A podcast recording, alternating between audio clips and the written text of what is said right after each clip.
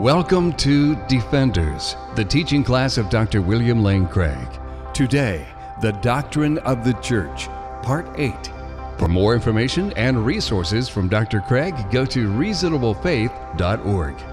We've been discussing the doctrine of the church, and today we turn our attention from the subject of baptism to that other major sacrament or ordinance of the church, namely the Lord's Supper. Now, as we do so, a major difference between baptism and the Lord's Supper becomes immediately apparent. Namely, baptism is a unique act, never to be repeated, whereas the Lord's Supper is something that is to be regularly commemorated and repeated. Baptism, you remember, is the climax of one's conversion initiation of becoming a Christian. When a person undergoes baptism, this is the pinnacle of his initiation into the Christian faith, his identification with the death and resurrection of Christ and with the church, the body of Christ. Therefore, this is an act which is never to be repeated. I think that it's very important that we remember the significance of that act. A few years ago, when Reasonable Faith first sponsored a trip to Israel, my Baptist pastor, John Herring, approached me and said, Bill, some people have expressed an interest in being baptized in the River Jordan during this trip. And I said to John, Well, have they already been baptized? And he said, Yes, but they want to repeat this and to do it in Israel. And I said, John, we can't do that. That would be completely inappropriate. To repeat one's baptism is, in effect, to invalidate the earlier baptism that you underwent. It's to say, that really wasn't my initiation into the body of Christ. This act is. And therefore, you're invalidating the baptism that you underwent before. John said to me, Well, think about it. It could just be a recommitment of their lives to Christ. Well, I said that I would think about it, but as I did so, it just became all the more clear to me that such an action would be completely inappropriate. Baptism is a unique event whereby you identify yourself with the body of Christ and with his death and resurrection. It is an act of initiation. And therefore, to do it again is in effect to invalidate that earlier act of initiation which you underwent. So I said, John, what we'll do is we'll offer baptism to anyone who hasn't undergone believer's baptism already. Someone who has never been baptized or perhaps was baptized as an infant without their consent and who now wants to undergo believer's baptism as this act of initiation can be baptized. And it turned out that there were some in the trip who fit that description. There was one Catholic family from Australia in particular who had young sons of about eight years of age who wanted to be baptized. And so they were baptized by John in the Jordan River. They absolutely loved this because now they could go back and tell all of their Catholic friends that they had been baptized by John the Baptist in the River Jordan. Well, today we want to look at the Lord's Supper. Let's look first at biblical data concerning the Lord's Supper. The Lord's Supper was first initiated by Jesus himself. Let's look at the account found in the earliest of our Gospels, the Gospel of Mark, chapter 14, verses 22 to 25. Mark says, And as they were eating, he took bread and blessed and broke it and gave it to them, and said, Take, this is my body. And he took a cup, and when he had given thanks, he gave it to them, and they all drank of it. And he said to them, This is my blood of the covenant, which is poured out for many. Truly I say to you, I shall not drink again of the fruit of the vine until that day when I drink it new in the kingdom of God.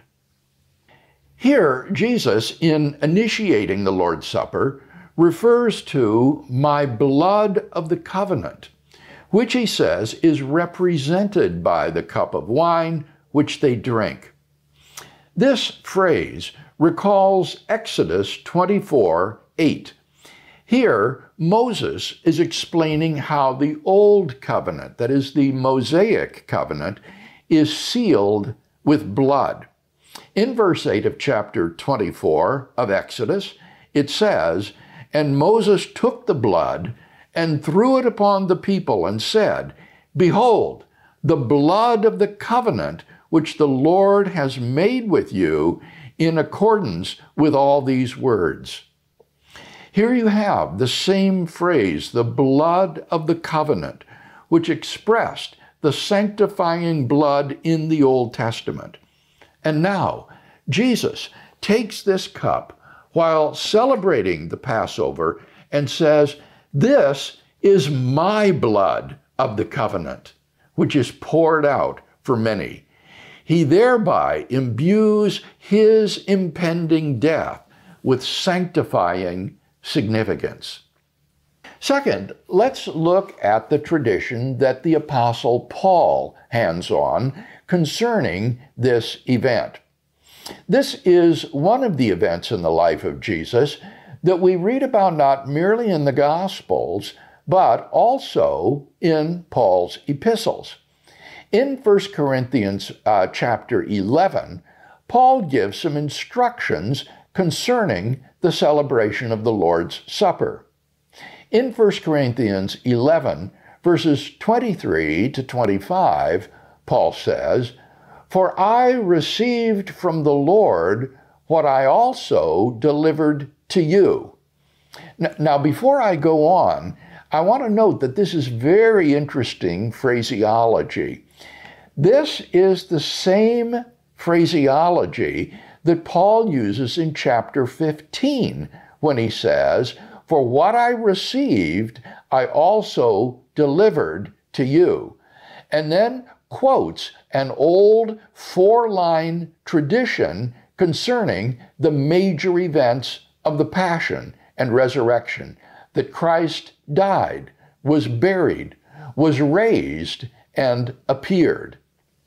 So, what this indicates is that Paul is here in 1 Corinthians 11 handing on historical tradition about Jesus that he had received concerning his Last Supper.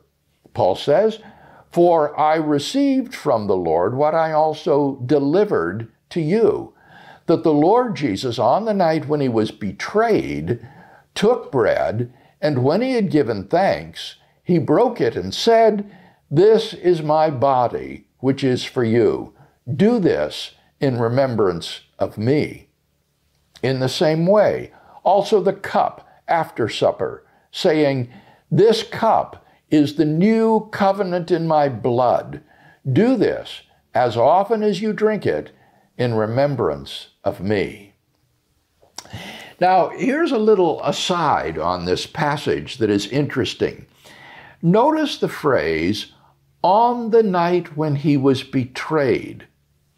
Even though Paul is not handing on the historical tradition of Jesus' betrayal by Judas Iscariot, he's, he's talking here merely about the Last Supper. Nevertheless, this remark shows that Paul was aware of the historical context of the traditions that he delivered to his churches. These weren't just isolated sayings without a context for Paul. Paul knew the historical context of the traditions that he handed on to his churches. And that's seen here in his knowledge of Jesus' betrayal uh, in the context of delivering these traditions about the Lord's Supper. So, what Paul says expressly in his epistles is just the tip of an iceberg. We see Paul's knowledge of the historical Jesus only insofar as he is called upon to draw upon that knowledge in dealing with situations in his local churches. If it hadn't been for the fact that certain people in Corinth were getting drunk at the communion service, we would not have any reference in the Pauline epistles to the Lord's Supper. Doubtless, some scholar would surely say that in that case the Pauline churches did not celebrate the Lord's Supper and that the Lord's Supper was a later tradition that eventually came to be embodied in the Gospels. But because of the accident of history that the Lord's table was being abused in Corinth, we see here Paul's knowledge of the historical Jesus and the context of the traditions that he hands on. So, what we get in the Pauline epistles is just as I say, the tip of an iceberg. What Paul knows about the historical Jesus is much, much vaster than what actually appears in these epistles, where it's just a matter of historical accident that this knowledge of Paul is disclosed. So, that's just a brief aside about the credibility of what Paul has to say about the historical Jesus. The important point for now is that we see in the letters of Paul a very similar tradition to what we read in Mark, namely about Jesus taking bread and saying, This is my body, and then also the cup, identifying it as the new covenant in my blood. Actually, the Pauline tradition of the Last Supper is even closer to Luke's version of the Last Supper than it is to Mark's. Turn over to Luke uh, chapter 22, verses 19 and 20. Luke 22, 19 and 20. Luke writes, And he took bread, and when he had given thanks, he broke it and gave it to them, saying, This is my body, which is given for you. Do this in remembrance of me. Now, notice here you have the command to celebrate this memorial supper, an element which isn't in Mark, but it is in Luke and in Paul. And likewise the cup after supper. Now, this again is something that characterizes Paul's tradition, not Mark's, that the cup was taken after supper, saying, This cup which is poured out for you is the new covenant in my blood. So you have in Paul and Luke very similar traditions of the Last Supper that they hand on about how Jesus said that these elements are his body and blood and that we are to celebrate this supper in remembrance of him. In addition to the historical tradition that we find in Paul, as well as in the Gospels, Paul gives some instructions that are noteworthy to the church in Corinth about how to celebrate the Lord's Supper. Let's look at those. This is from 1 Corinthians 11 17 to 34. Here, Paul is obviously very upset with what is going on in Corinth. He writes, But in the following instructions, I do not commend you, because when you come together, it is not for the better, but for the worse. For in the first place, when you assemble as a church, I hear that there are divisions among you, and I partly believe it.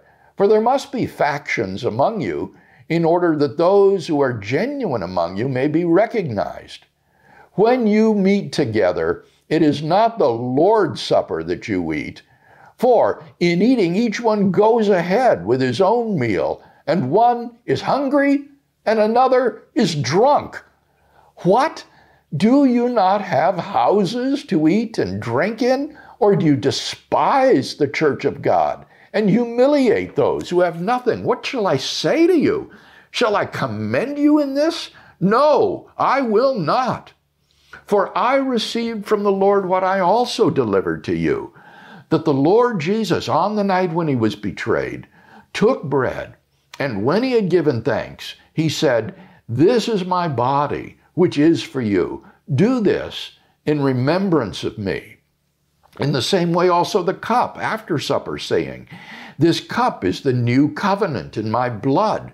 Do this as often as you drink it in remembrance of me. For as often as you eat this bread and drink the cup, you proclaim the Lord's death until he comes. Whoever, therefore, eats the bread and drinks the cup of the Lord in an unworthy manner will be guilty of profaning the body and blood of the Lord. Let a man examine himself, and so eat of the bread and drink of the cup. For anyone who eats and drinks without discerning the body eats and drinks judgment upon himself. That is why many of you are weak and ill, and some have died. But if we judged ourselves truly, we should not be judged. But when we are judged by the Lord, we are chastened so that we may not be condemned along with the world. So then, my brethren, when you come together to eat, wait for one another. If anyone is hungry, let him eat at home, lest you come together to be condemned. About the other things, I will give directions when I come. Well, that completes our survey of the biblical data concerning the practice of the Lord's Supper. Next time, we'll talk about the real presence of the body and blood of Christ in the Lord's Supper.